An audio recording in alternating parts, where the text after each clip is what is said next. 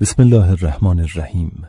مؤسسه یسر بیان معنوی تقدیم می کند سلسله مباحث استاد پناهیان، تنها مسیر، راهبرد اصلی در نظام تربیت دینی، مسجد کوی دانشگاه تهران، سال 94، جلسه 5.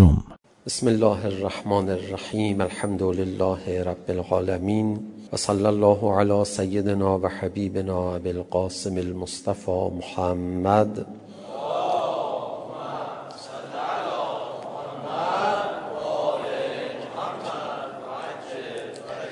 و آله الطیبین الطاهرین المعصومین سیما الحجه بقیت الله الاعظم روحی و ارواح الغالمین له الفدا و اللعن الدائم على اعدائهم اجمعین الى قیام یوم الدین.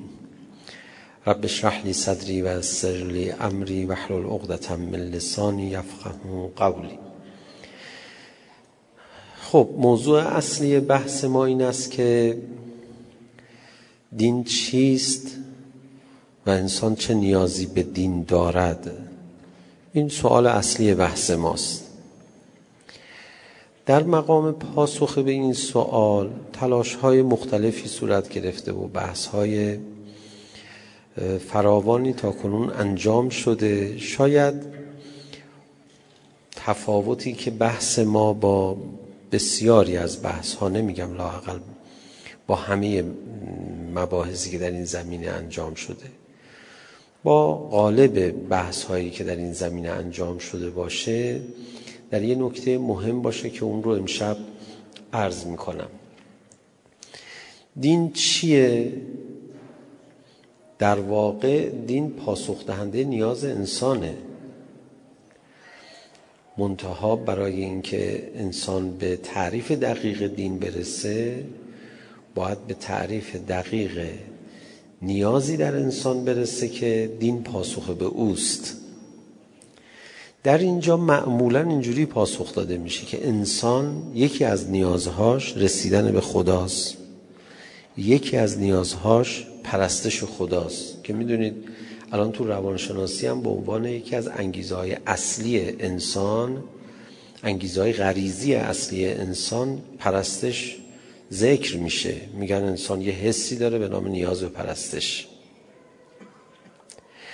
بعضی وقتا توی کتاب‌های قدمای ما، قدما یعنی از قدما منظورم همین 3-4 دهه اخیره، منظورم زیاد قدیمی نیست، تو بسیاری از کتاب‌هایی که اندیشمندان ما در این 3-4 دهه اخیر نوشتن، 50 سال قبل، 40 سال قبل، اونها هم پاسخشون به انسان چه نیازی به دین داره شبیه همین پاسخی است که تو روانشناسی به صورت علم تجربی بهش میدن، و اون این هستش که انسان نیاز داره به خدا، به یک نیرویی که به او انگیزه بده، به یک قدرت لایتناهی که بهش تکیه کنه، به یک موجودی که بتونه او رو تقدیس کنه. دین چیست؟ دین پاسخی است به این نیاز انسان، به نیاز انسان به پرستش، به نیاز انسان به امور معنوی، به نیاز انسان به این چنین مسائلی که بالاخره هر چی هم شما پاسخ بدید یکی از نیازهای انسانه.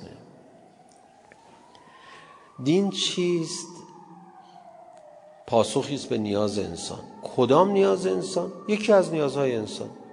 حالا دیگه شما بعدش هر چی هم بگی که مهمترین نیاز انسان، عمیقترین نیاز انسان، ارزشمندترین نیاز انسان، بالاخره یکی از نیازهای انسان.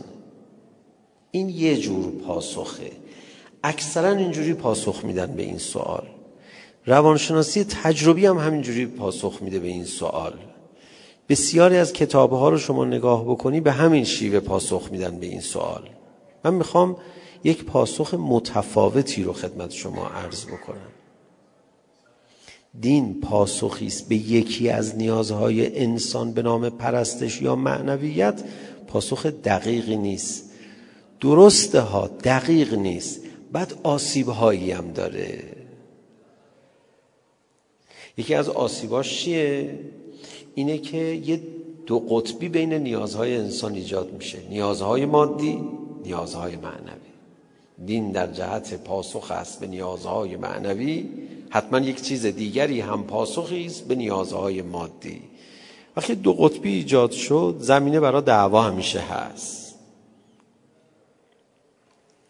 مثل کاری که صهیونیست‌ها برای جوامع به قول خودشون گیوم انجام میدن، میگن ما بیایم دو قطبی ایجاد بکنیم توی احزاب کشورهای دیگر، بعد همیشه اینا توی دعوای دو قطبی جریان‌ها و احزاب و جناح‌ها باقی میمونن، هیچ وقت پیشرفت نمی‌کنن، هیچ وقت نمی‌فهمن که کی بر اونها سلطه داره.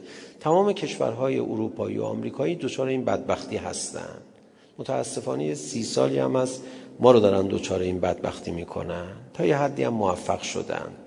کاملا هم دروغه ها، یعنی دقت بکنید میبینید که این دعواها دعواهای خیلی مسخره ایه. یعنی دعوای قرمز تا آبیته خیلی حقیقی تره، با اینکه اون دعوا رو همه شوخی میگیرن، اون دعوا حقیقی تره از دعوای این جناحبندی های مسخره ای که تو جامعه ما راه افتاده. طراحان بسیار دقیق پشت پرده های تو در تو نشستن و همه رو گذاشتن سر کار. اینا تو پروتکل های دانشوران صهیون خودشون نوشتن اینو، میگن ما این کارو باید بکنیم. آمریکا هم همینجوری داره میکنن، انگلستان هم همینجوری داره میکنن، فرانسه هم همینجوری داره میکنن، نمیدونم همینجوری اکثر کشورها رو همینجوری سر دو قطبی های الکی اداره میکنن. در واقع هنر اتاق فکر برجسته ای نیست، کار ابلیسه. تونست تو انسان دو قطبی ایجاد کنه، بعد آدمو میذاره سر کار. توی وجود انسان نیازها رو اگر شما تقسیم بکنید به نیازهای مادی و نیازهای معنوی و دین را پاسخگو به نیازهای معنوی بدانید، دو قطبی نیازهای مادی و معنوی دعوای الکی درست میکنه. دنیاگراها، معنویگراها. این دعوا راه بیفته دیگه تلفات داره، وقت میگیره، انرژی تلف میکنه. من میخوام اینجوری پاسخ ندیم به این سوال. دین پاسخی است به نیازهای معنوی انسان، دین پاسخی است به حس پرستش، دین پاسخی است به بخشی از نیازهای انسان. این پاسخ تا حدی میتونه درست باشه، تا حدی درست هست، ولی پاسخ دقیقی نیست. مهمترین آسیبش اینه که دو قطبی ایجاد میکنه در وجود انسان. من به کدام سو بروم؟ آیا هر دو را داشته باشم با هم یا نه؟ پاسخی ما داریم به این سوال، ما میخوایم به این سوال بدیم و جلسه قبلی مقدارش پرداختیم، چی بود؟ ما نمیخوایم بگیم دین پاسخی است به بخشی از نیازهای انسان. ما میخوایم انسان رو طوری معرفی کنیم که یک نیاز حیاتی بیشتر نداره و دین پاسخی است به همان نیاز حیاتی. در واقع دو گفتن اینجا به نوعی غلط از آب در میاد. حالا بذارید اینجا که عرض میکنم، نه در بستر این بحث، این رو من یک کمی روشن‌تر بگم تا ببینید که میشه اینجوری پاسخ داد یا نه. دین چیست؟ دین پاسخی است به نیاز انسان. نیاز انسان به چی؟ انسان تنها یک نیاز دارد. انسان را تعریف کنید، حیات انسان را تعریف کنید. من از اول شروع میکنم به تعریف کردن تا به این یک نیاز برسیم. انسان موجودی است علاقمند، دارای علاقه‌های متنوع، متعدد، پیدا و پنهان، به هر طریق. انسان موجودی است علاقمند که برای رسیدن به علاقه‌های خودش تلاش می‌کند. این اصلی ترین تعریف انسانه. علم کجا میره؟ علم هم ابزاری است که برای رسیدن به علاقه‌های خودش به کار می‌گیرد.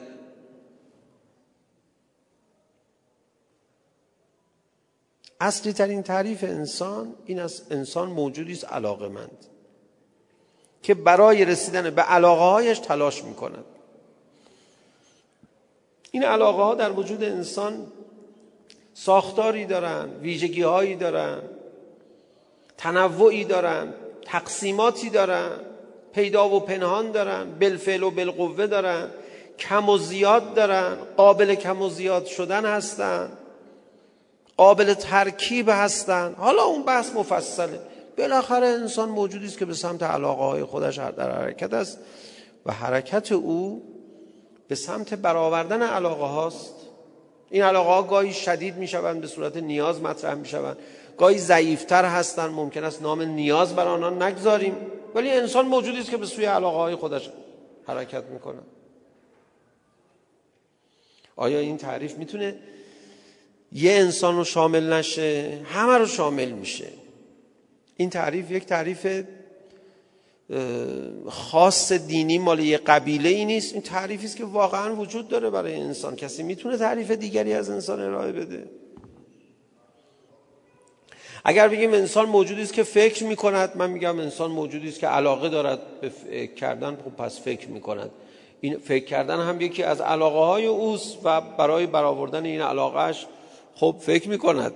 اگر بگید انسان موجودی است کنجکاو، من میگم کنجکاوی اصلا یکی از علاقه های انسان است. شما یکی از علاقه های انسان رو نام بردید. انسان دوست دارد بداند، میرود بداند که این به این دوست داشتن خودش برسد. اگر بگید انسان موجودی است، هر چی بگی داخل این تعریفه و خارج از این چیزی نیست. انسان موجودی است علاقمند که برای رسیدن به علاقه های خود تلاش میکند. مسلماً برای رسیدن به علاقه‌های خودش از مهمترین ابزاری که استفاده می‌کند علم است. این تعریف انسان.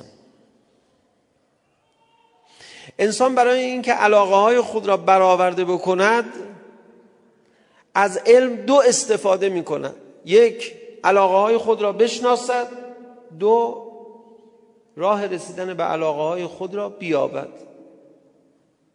این کاریست که انجام میده انسان.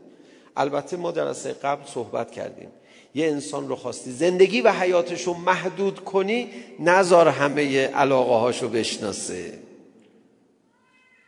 خیلی جالبه اینجا. همینجا ما یک نکته بهش رسیدیم که به یک باید رسیدیم در حیات انسان. اصلا بحث دینی نیست. این انسان موجودی است که باید به علاقه‌های خودش برسد. وقتی تو او اجازه ندادی بخشی از علاقه‌های خود را بفهمد، در واقع او را محدود کرده ای برای حیات، برای زندگیش. او را محدود کردی برای بودنش، برای شدنش. یک انسان رو نباید محدود کرد که نتواند بفهمد چه علاقه‌ای دارد. و گفتیم جلسه قبل که یک تعلیم و تربیت خوب، یک مدرسه خوب، مدرسه است که یک انسان را به همه علاقه هایش برساند، نه رندانه. بعضی از مدارس رندانه کاری میکنن که انسان ها همه علاقه های خود را کشف نکنند. بعضی از علاقه های خود را کشف کند، در همان علاقه ها رشد کند و در همان رشد، در همان موضوع، در استخدام جامعه در بیاید. این یه رندی است که تو بعضی از آموزش پرورش‌ها، تو بعضی از رویکردهای آموزش پرورشی انجام میگیره و یه جور استثمار آدماست. ما این که الان اینجا نشستیم، معلوم نیست که همه استعدادها و علاقه‌های خودمون رو کشف کردیم در دوران مدرسه یا نه، یا تو بعضی از زمینه‌ها که ما استعدادی از خودمان نشان دادیم، ما رو در آن زمینه محدود کردن. همینو برو. چیه تو به همین نیاز داری؟ میگه آره، من کارگر ماهر تو همین زمینه، میخوام تو همین کارو بکن.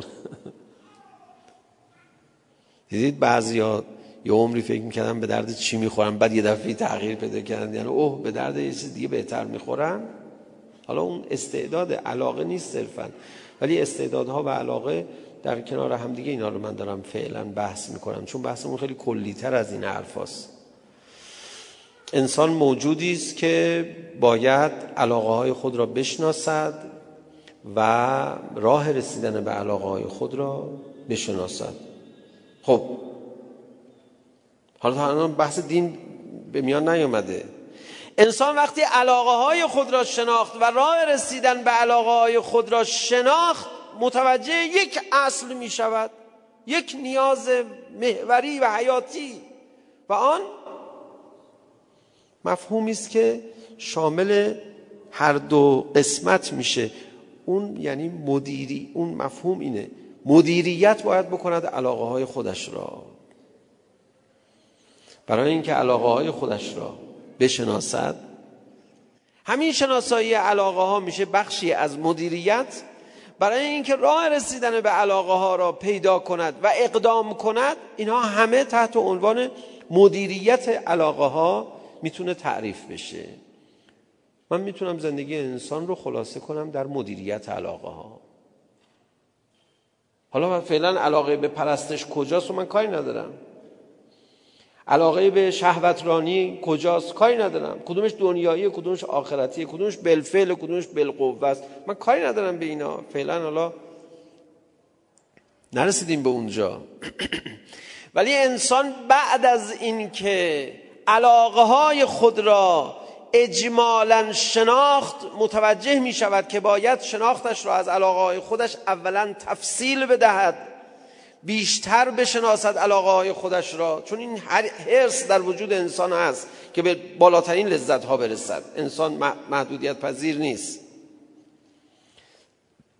و به بهترین نحو دوست دارد علاقه های خودش را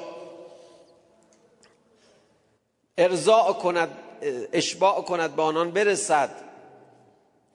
انسان علاقه‌مند است به علاقه های خود برسد و راه های رسیدن به آنها را پیدا بکند. وقتی اجمالاً از علاقه های خودش خبردار میشه، تنوع علاقه های خودش رو میفهمه. وقتی اجمالاً به راه رسیدن به علاقه ها پی میبرد، میفهمد با یک پدیده‌ای به نام مدیریت دشوار برای رسیدن به علاقه ها مواجه است. انسان در دنیا راحت به علاقه هایش نمیرسد.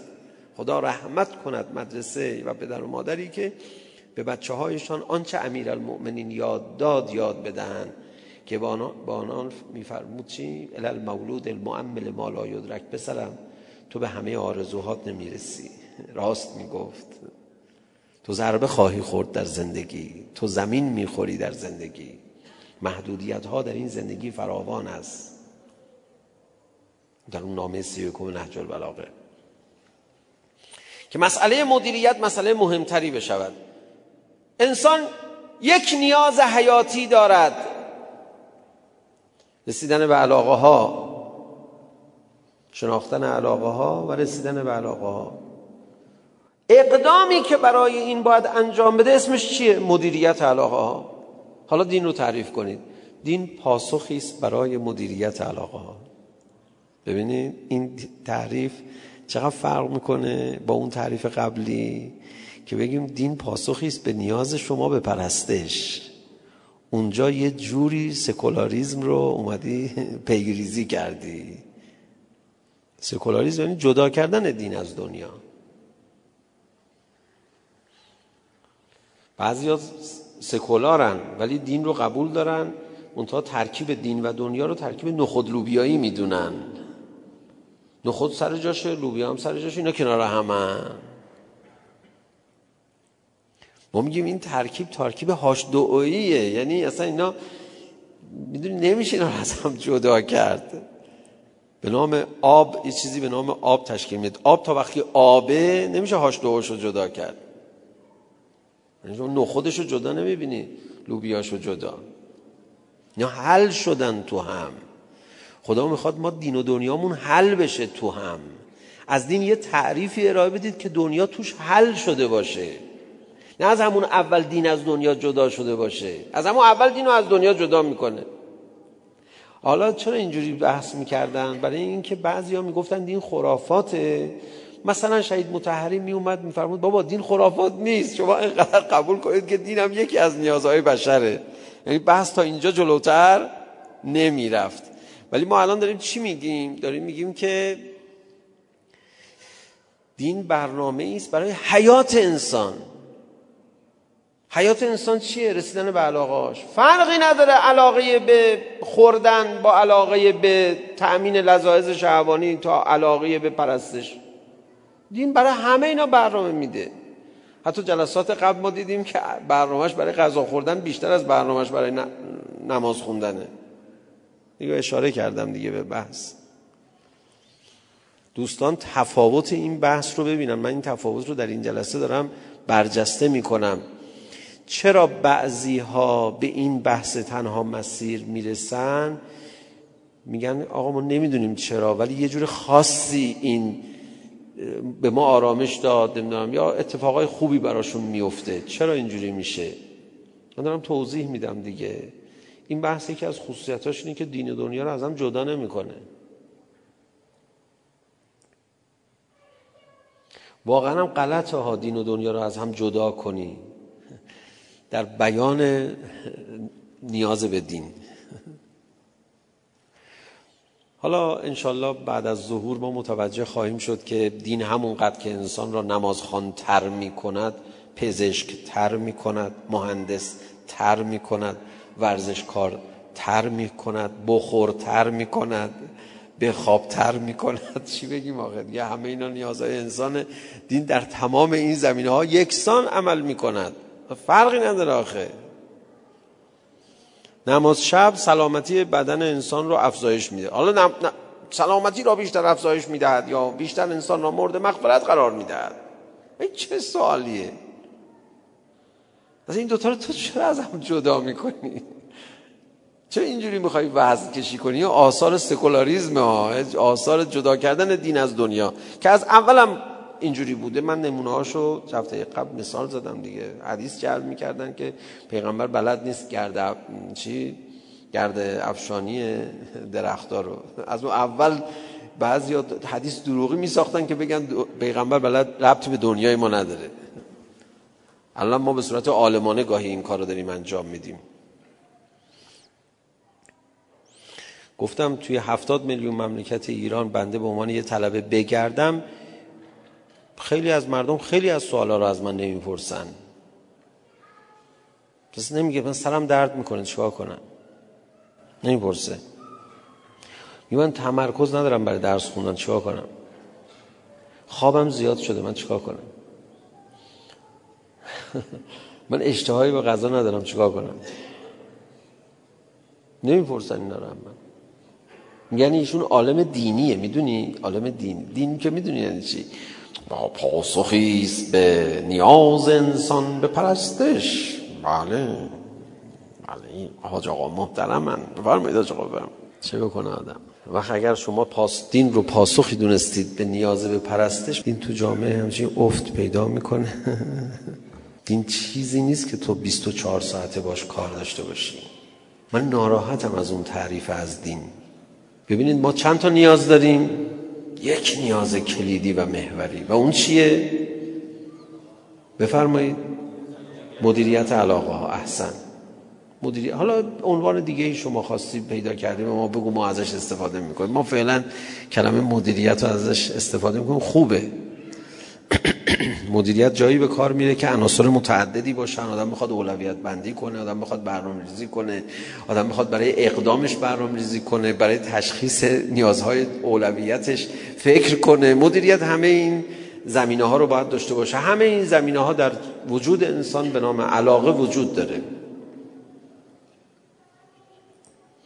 کلمه مدیریت خیلی شایسته است اینجا استفاده بشه. حالا در متون دینی خیلی روایات و آیات و قرآن و اینها هست که ما باید ازش استفاده کنیم.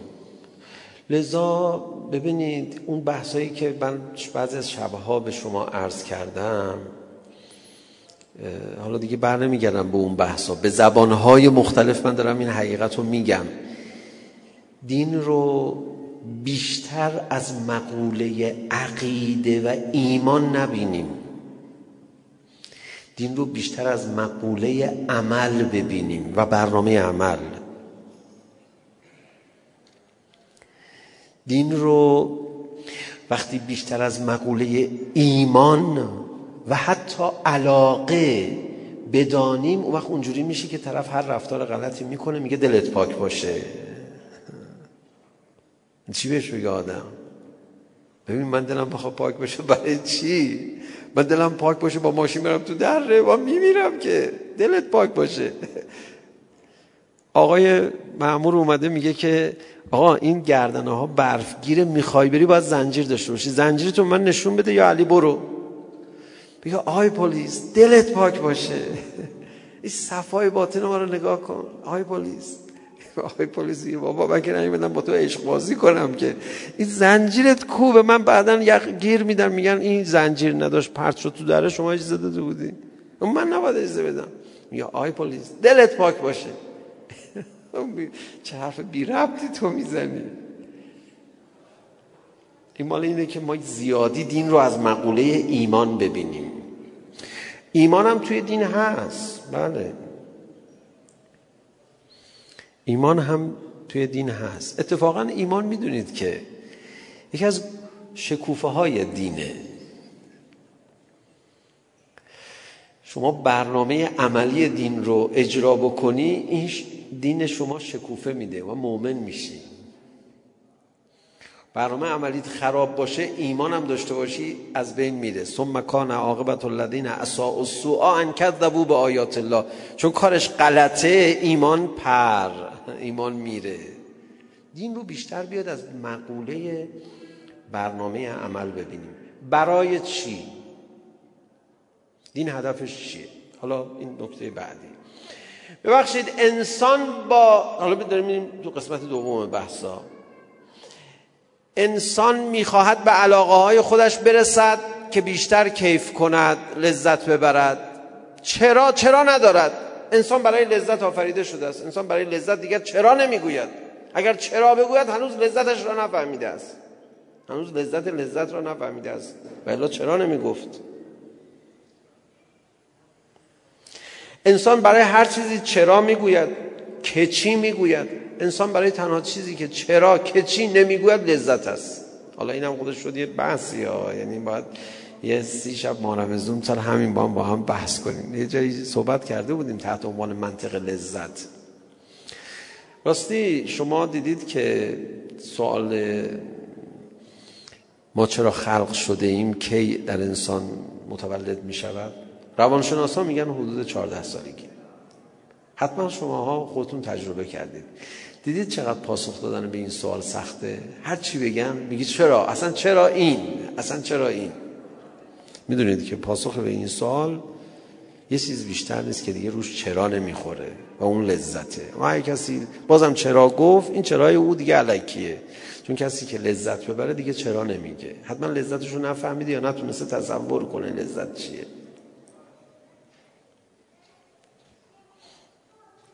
انسان موجودی است برای لذت بردن آفریده شده است. لذت یعنی چی؟ رسیدن به دوست داشتنی ها. آقا لذت چیز جدیدی بود، قبلا تو تعریف انسان اینو نیاوردی. نه بابا، به خدا همون گفته بودم ما قبلا خدمت شما. انسان موجودی است برای علاقمند. خب ادامه بدیم بحثو. به هر علاقه‌ای برسد می شود لذت، به هر علاقه‌ای نرسد می شود رنج.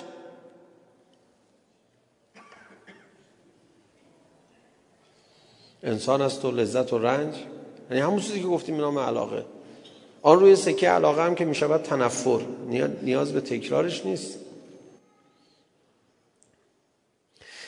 انسان برای چی می خواهد به علاقه هایش برسد؟ خب طبیعی است برای لذت. ببخشید یک سوال، دین برنامه ای که میدهد من به علاقه هایم برسم، دین به چه هدفی میخواهد برنامه بدهد که من به علاقه هایم برسد؟ خب ببخشید نداره، اینم برای لذت دیگه، از جای سوال نداشت. نکنه شما فکر کردید دین میخواد سوء استفاده کنه از علاقه های تو. گفته این علاقه داره به شکلات، من شکلات اینجوری بهش نشون بدم، ببرم تو اون کوچه یه کتک مفصل بهش بزنم، یا یه تمرین سخت بهش بدم لازم داره برای زندگیش مثلا. نه، دین انسان رو فریب نمیده. دین هم هدفش همینه. دین به این باید چیکار کنه؟ بذارید یه بار دیگه مرور کنیم. ما نیاز اساسیمون چی شد؟ مدیریت علاقه ها. برای چی؟ آقا برای چی نمیخواد؟ حالا شما دارید میپرسی، منم دارم میگم. ببین نداره، برای چی نمیخواد؟ آدم برای چی میره سراغ علاقه هاش؟ برای اینکه لذت ببره. برای چی آدم نیاز داره به علاقه؟ برای اینکه لذت ببره، برای اینکه به علاقه هاش برسه. رسیدن به علاقه یعنی لذت.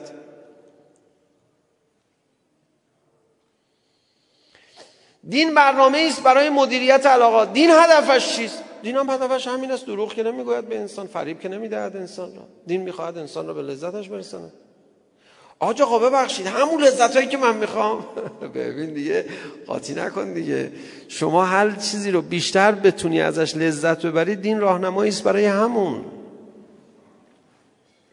فریب نمیده انسان را، دین به انسان خیانت نمیکنه.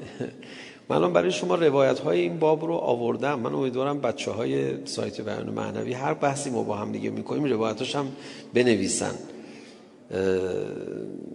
حالا اینجا من بخوام این روایت‌ها رو برای شما بخونم، مثلا در همین زمینه یه روایت هست مکرر. دین رو میدونید چی تعریف می‌کنن برای ما؟ دین نصیحت است. یعنی دین دلسوزی است. یعنی دین چی تو می‌خوای؟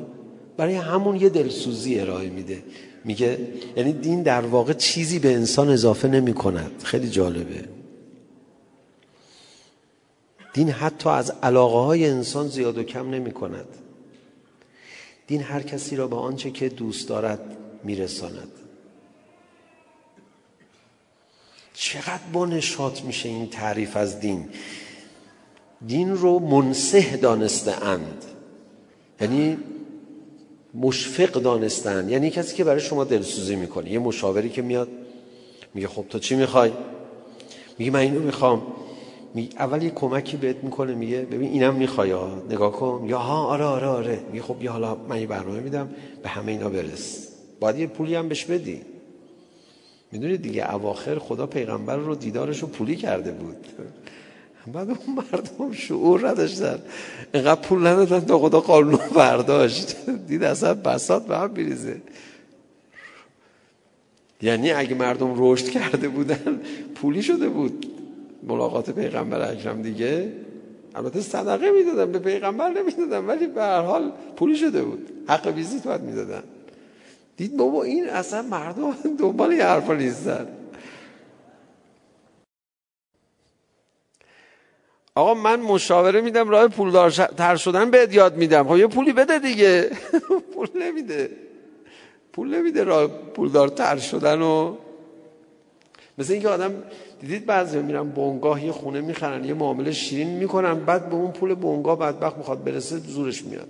میگه آقا من چرا باید پول زور به این بدم؟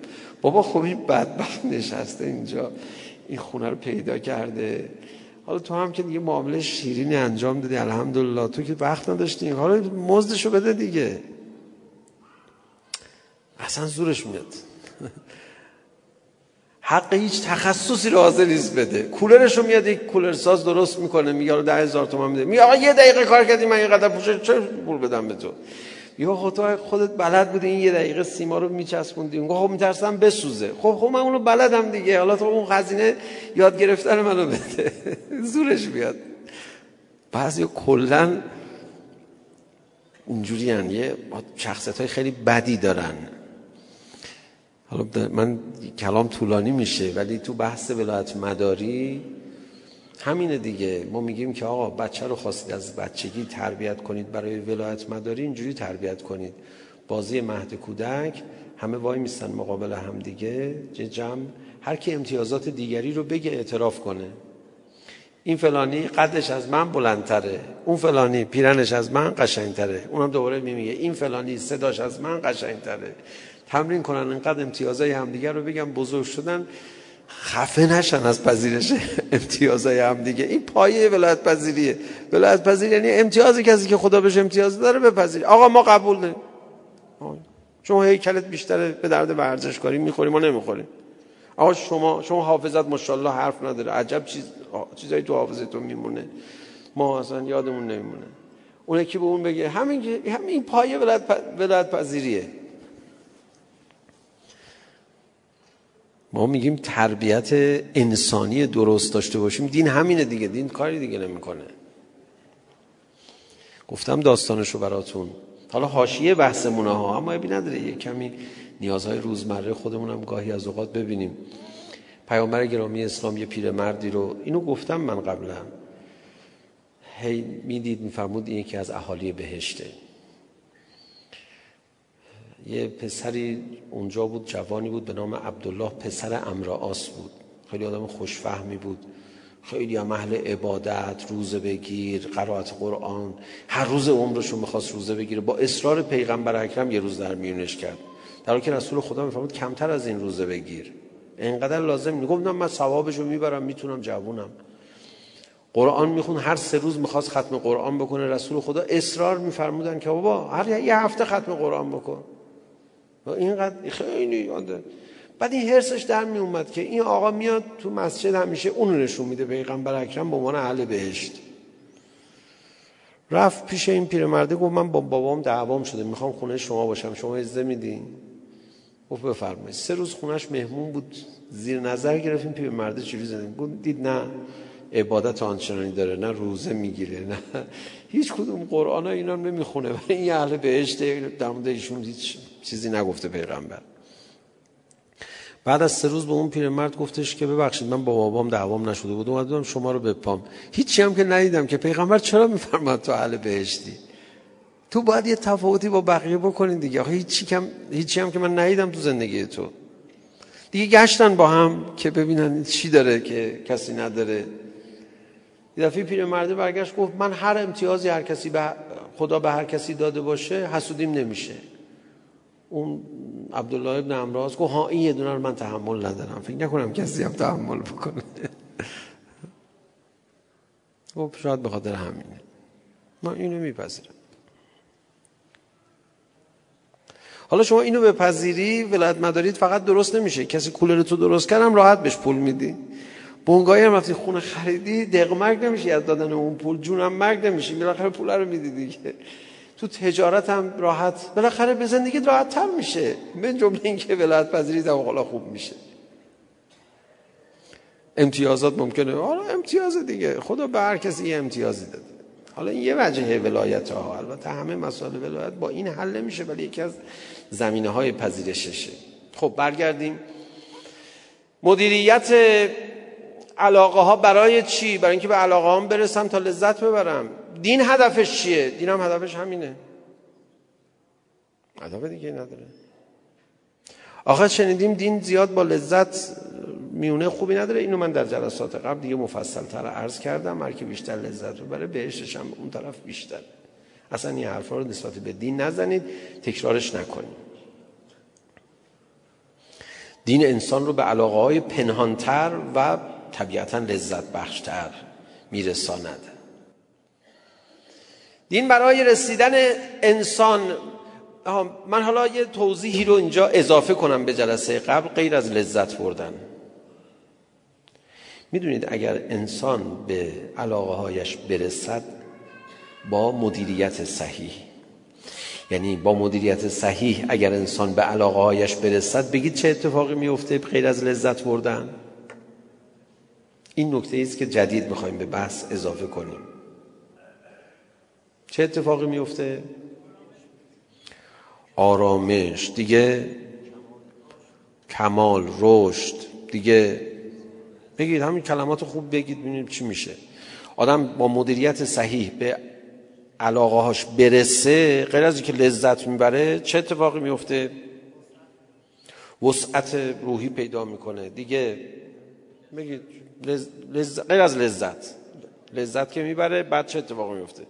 لذت میبره مثل شمع تموم میشه یا نه؟ لذت میبره بعدش چه اتفاق خوبی میفته؟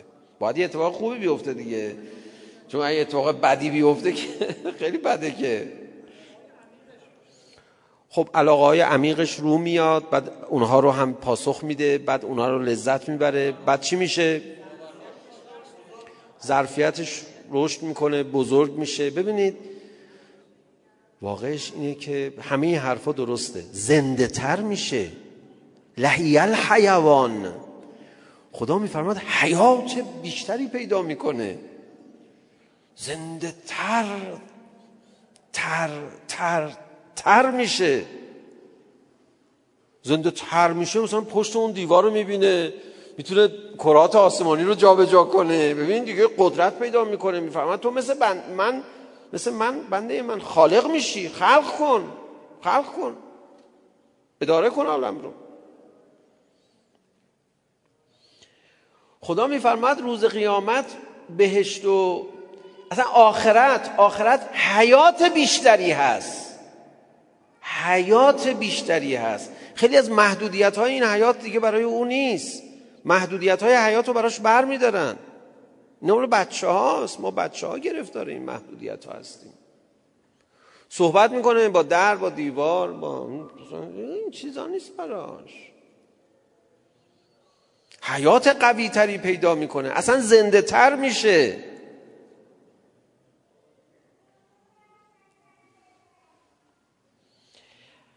حیات طیبه فرمودن، حیات تر هم فرمودن.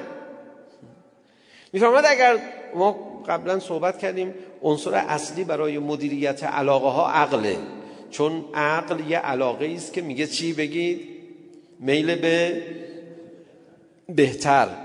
بعد امیرالمؤمنین علی علیه السلام فرمود حیات با عقل، با عقله. هر کی عاقل تر باشه از حیات بیشتری برخورداره. خب آدم دوست داره مردنی باشه، بعد واقعا دیگه اصلا نه نادره تکون بخوره، نه هیچ، یه قاشق چای شیرین بریزن تو حلقش، نه مچمچ بکنه بگه چقدر خوشمزه بود. خب مردنی، بلند شو. میگه نه من نمیتونم.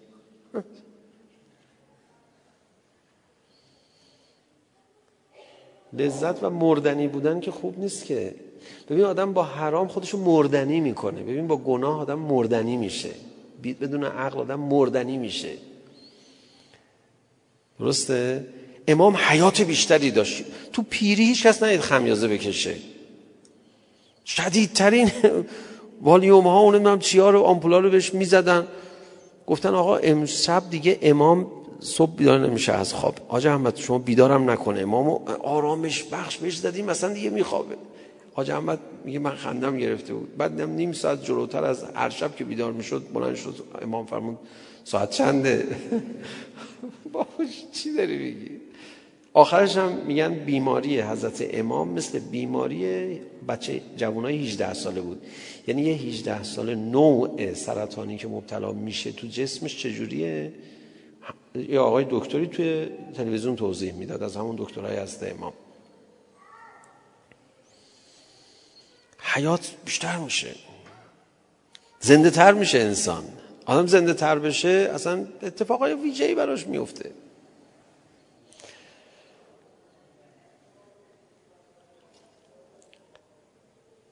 اگر شما درست لذت ببرید امکان این رو پیدا میکنید که بیشتر لذت ببرید، چون حیات و قدرت و انرژی بیشتری خواهید داشت. دنیا و آخرت نداره، چه فرقی میکنه دنیا و آخرت؟ من به خدا قسم بعضی از توضیحات رو نمیتونم بدم، روایاتش هستا. اینقدر ما معنوی شدیم، یا آقا زشت شما اینقدر مادی حرف بزنید، نمیذاریم دیگه، باش زشته، مادیات زشته، معنویات زیباست. آره اینجوریه.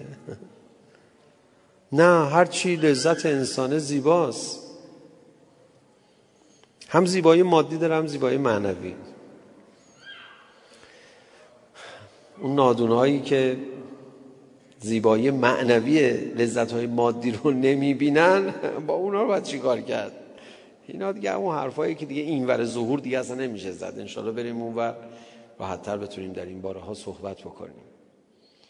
هدف مدیریت علاقه‌ها چیه؟ انسان به لذت بیشتری برسه. بعد چه اتفاقی میفته؟ به لذت بیشتر برسی، حیات بیشتری پیدا می‌کنی، بزرگتر میشی، رشد می‌کنی، وجود با عظمت‌تری وجود کامل‌تری پیدا می‌کنی، اصلا وجودت کامل‌تر میشه. اصلا نمیتونیم، ما به خدا نمیتونیم دین رو درست تو جامعه خودمون تعریف بکنیم. و الا چرا باید بی‌دینا بدشون بیاد از دین؟ چرا؟ به خدا قسم، من حالا قسم نمیخورم، نظر خودمه، من از شما الان نظر میگیرم، شما بگید. من نظرم اینه که اکثر بیدینهای جامعه ما دیگه جامعه خودمون رو میشناسیم، اکثر بیدینها در جامعه ما یا دیندارانی که بیدینی میکنن اکثرا ناشی از اینه که تعریف درستی از دین ندارن. قبول دارید شما؟ واقعا قبول دارید حرف منو؟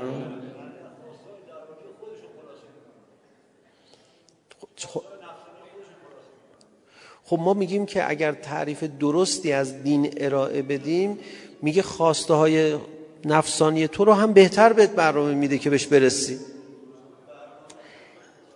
چی؟ مشکل برنامه ایست که داده میشه.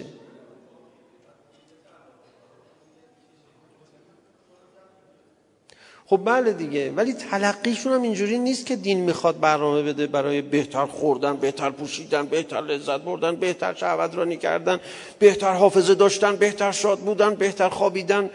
فکر نمی‌کنم کسی برنامه دین رو برای این چیزا اصلا بدونه که هست ها، اصلا نمیدونن اینو.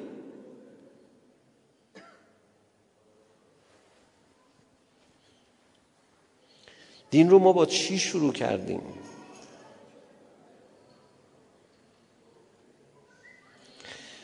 دین رو به چی محدود کردیم؟ دین رو پاسخ دهنده به یکی از نیازهای انسان به نام نیاز به پرستش دونستیم. البته درست، نیاز به پرستش رو دین خیلی بهتر بهش میپردازه. برای چی؟ برای اینکه زیاد مقوله تجربی نیست و باید از وحی بیشتر استفاده کرد برای برآوردن اون نیاز و برای بیدار کردن اون نیاز. البته بله، ولی دین که فقط برای این نیست. ببینید خدا چجوری قاطی میکنه پیغمبر خدا این دو دین و دنیا رو با هم. کاد الفقر ان یکون کفرا. درسته؟ فقر نزدیک انسان رو به چی برسونه؟ به کفر. چرا اینجوریه؟ بگید شما. برای اینکه با فقر شما نمیتونی نیازهای خودت رو برآورده بکنی. وقتی نیازهای خودت رو برآورده نکردی، حتی نیازهای مادی تو، چه اتفاقی میفته؟ ضعیف‌تر میشی. ضعیف شدی دینم نخواهی داشت. اصلا کلا آدم وقتی ضعیف شد، به قولی به تعبیری عقده‌ای شد. واقعا این صحیح، بعضی از جمهوری اسلامی انتظار دارن، از یک حکومت دینی انتظار دارن که آقا زندگی رو در همه ابعاد فربه بکنید. و واقعا ما اگه موفق بشیم زندگی رو در همه ابعاد فربه بکنیم برای افراد جامعه‌مون، شما فکر میکنید کشوری تو جهان باقی میمونه که به دین ما گرایش پیدا نکنه؟ این فرایند اتفاقی است که در زمان حضرت خواهد افتاد و ما در مقدمه اون هستیم. آقا این نگاه به خدا هم معتقد باش نگاه غلطیه. به خدا هم معتقد باش چیه؟ یعنی هم دنیا داری هم داری. این تلقی نابود کننده ایه. من میخوام زندگی کنم، من میخوام لذت ببرم، من میخوام بهتر زندگی کنم، من میخوام بیشتر باشم، از وجود بهره ببرم. دین همه اینا رو راهنمایی میکنه. بابا یک کسی رو عقرب میزد، میبردن پیش امیرالمؤمنین، گفتن یا امیرالمؤمنین عقرب زده، اینو چیکار کنیم؟ خب طبیعی بود دیگه. امام دین میشه دانشمند.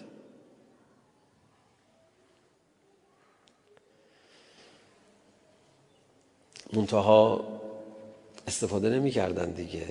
امیرالمؤمنین می اومد کنار آب می ایستاد، می فرمود اگه می ذاشتن من از این آب شبهاشون رو روشن می کردم. حالا لابد چیزی شبیه اتفاقی که الان افتاده، انرژی برق تولید میشه از قدرت حرکت آب، شاید شبیه این، شاید بهتر از این. نمیذاشتن دیگه، میزدن، میکشتن. الناس اعداء ما جهلو، دشمن اون چیزی هن که نمیشناسنش باش دشمنی میکنن.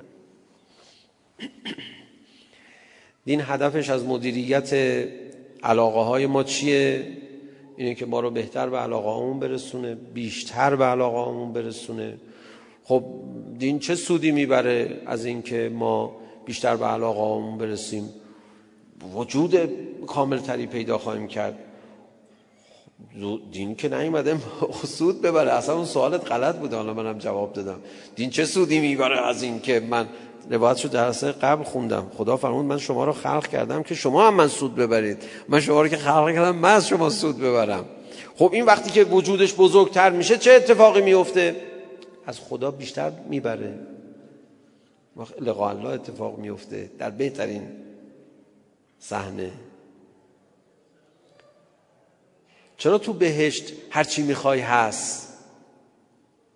شاید این که تو بهشت هر چی میخوای هست کمک میکنه به این که از خدا بیشتر بهره ببری، حواس دیگه جای مشغول نشه، ها برو ببینم. اصلا اینا همدیگر رو کمک میکنن. ما بالاخره موجودات ممکن و ضعیفی هستیم، واجب الوجود که نیستیم. که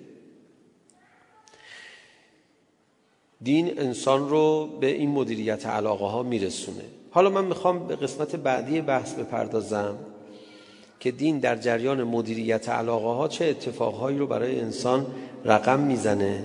نمیدونم دیگه، حالا اینا رو همه رو یکی یکی توضیح بدم یا بگذارم برای جلسه بعد، ولی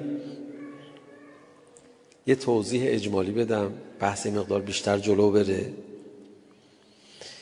دین برای مدیریت علاقه ها چند تا کار برای انسان انجام میده. یک، علاقه های انسان رو به انسان میشناسونه، میگه تو فقط محدود به علاقه خور و خواب نیستی. ضمن اینکه اینا رو نفی نمیکنه، علاقه های دیگر رو به انسان نشون میده. دوم اینکه غیر از اینکه این علاقه ها رو به آدم نشون میده، علاقه های عمیق‌تر رو در انسان تقویت میکنه. خیلی مهمه ها، دین انسان رو عاشق میکنه. دین با انسان نسبت به انسان بی تفاوت نیست.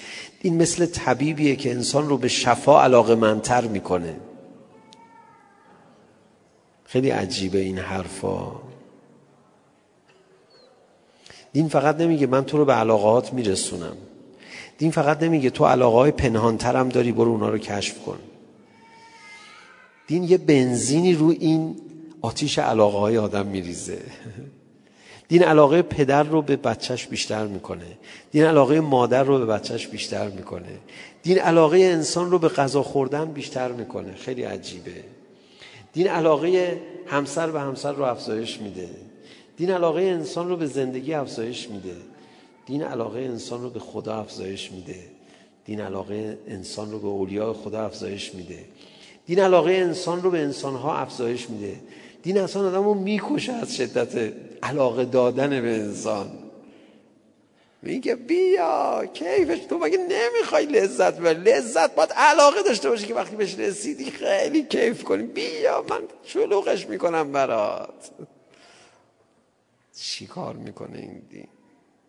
من خیلی حیفم میاد اینا رو ما به عنوان چند تا کلمه میگیم، از کنارش رد میشیم. زندگی اونایی که بی دین هستن یا از دین خوب استفاده نمیکنن که فرقی با بی دین ها ندارن، اینه که خیلی سرده. دین فقط انسان رو به علاقه هایش نمیرساند، آتش علاقه ها رو شعله ورتر هم میفرماید. اینش خیلی عجیبه. مثلا امام حسین علیه السلام از بچه‌هاش میگذره. شما میدونید از چی گذشته؟ من و شما هیچ وقت نمیفهمید، چون ما هیچ وقت مثل امام حسین پدر نمیشیم. هیچ وقت مثل امام حسین نمیشیم.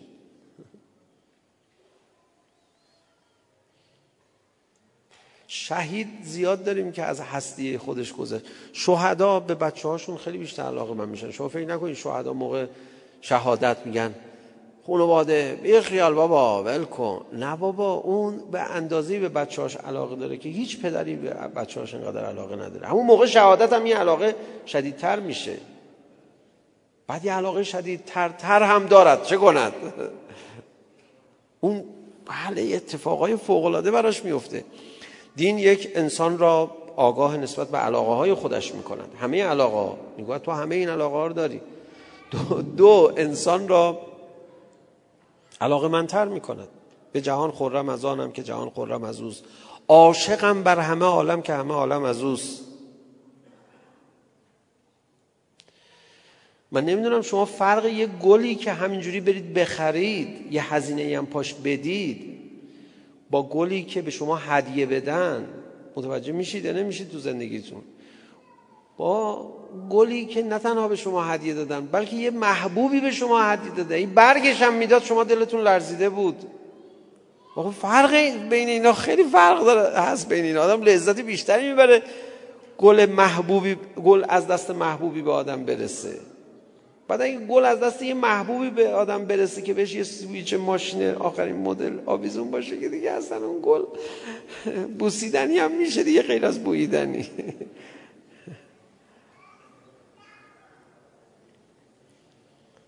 اتفاقای دیگه ای میفته. گل حالا بگذاریم.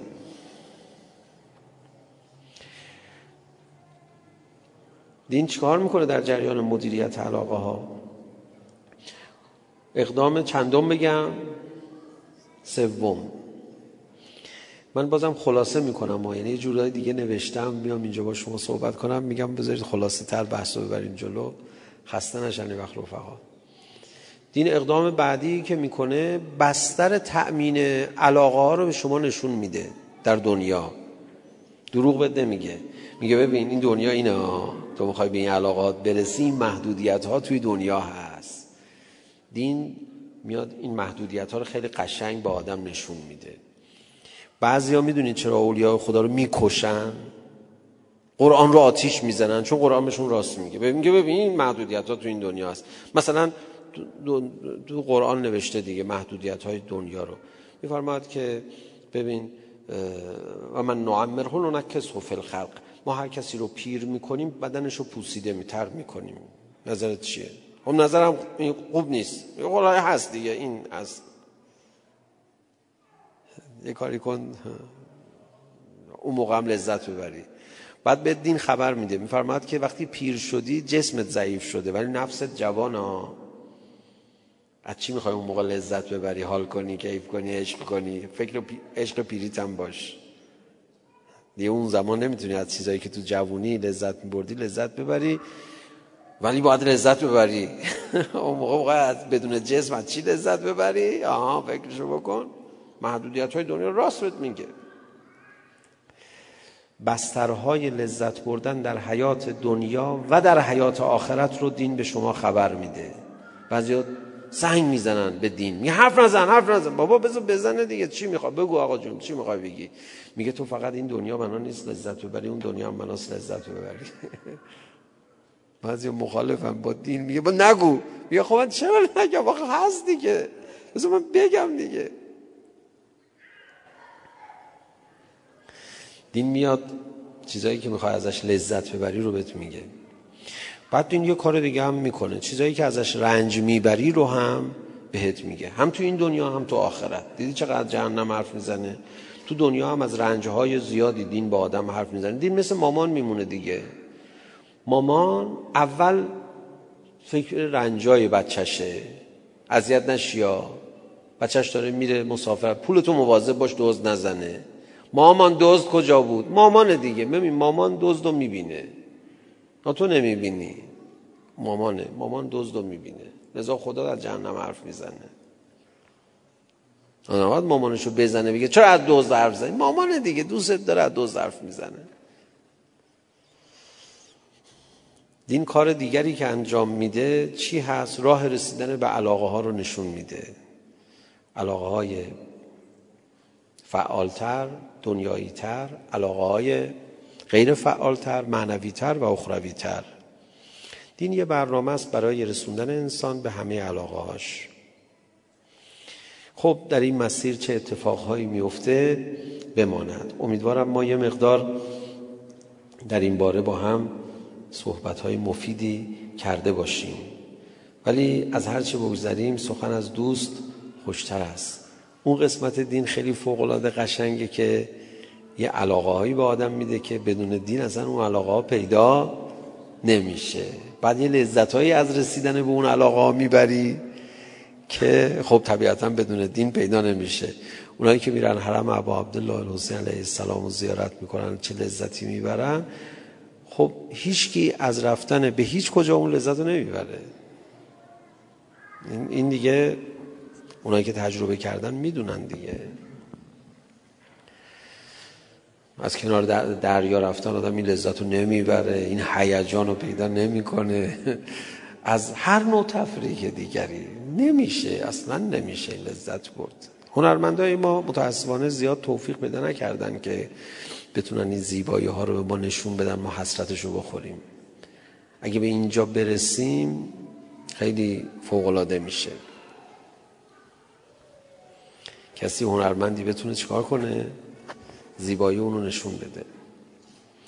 من شنیدم بعد از فیلم بله مختار یا مختارنامه برخی از مسئولین یا بازیکنان فیلم رفتن خانه کعبه رو زیارت کردن. برخی از مسئولین یا حالا چون الان دقیق یادم نیست اینجوری میگم، بعد از فیلم مختارنامه رفتن کعبه رو زیارت کردن. بعد تو مصاحبه گفته بودن ای کاش قبلش رفته بودیم. خب خیلی مهم بود همین دیگه، نکته همینه. شکوه خانه کعبه رو نچشیده میخوایم این شکوه رو به نمایش بگذاریم. میشه؟ شما بگویم میشه؟ شکوه جهاد و شهادت رو نچشیده میخوان اینو به نمایش بگذارن. شما بگویم میشه؟ نمیشه که.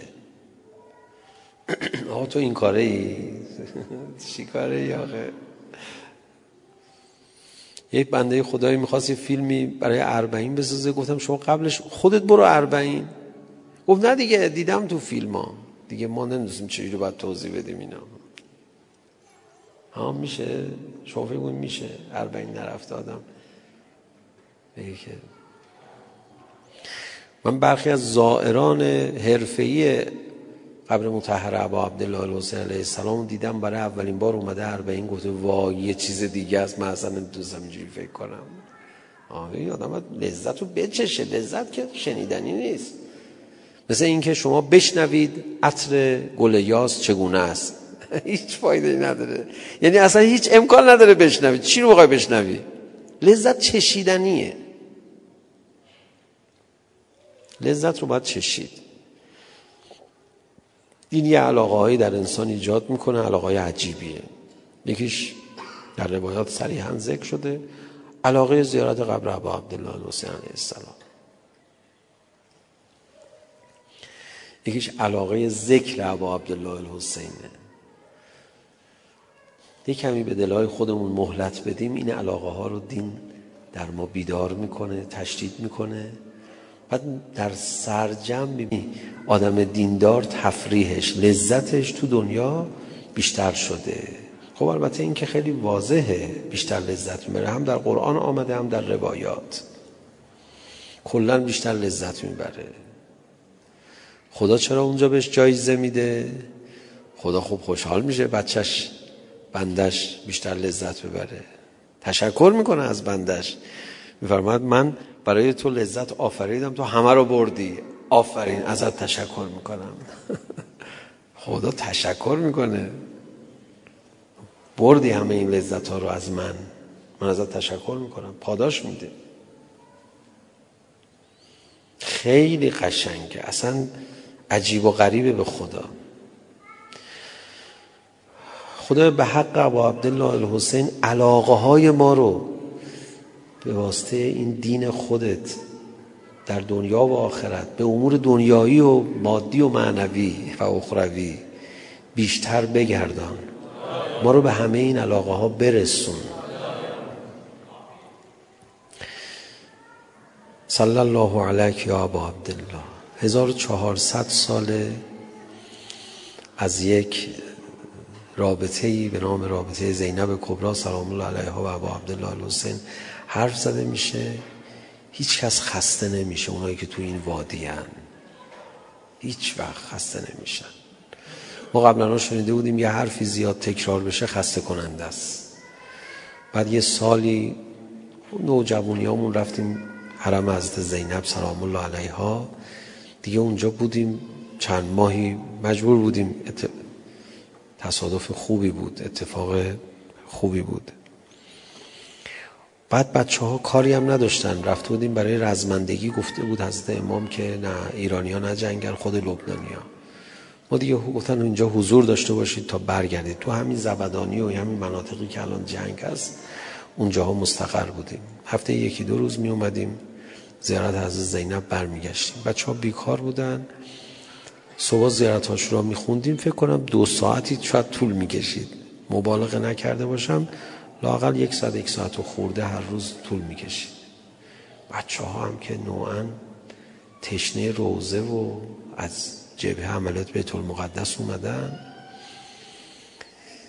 دیگه، اصلا همه سرگرمیشون این بود.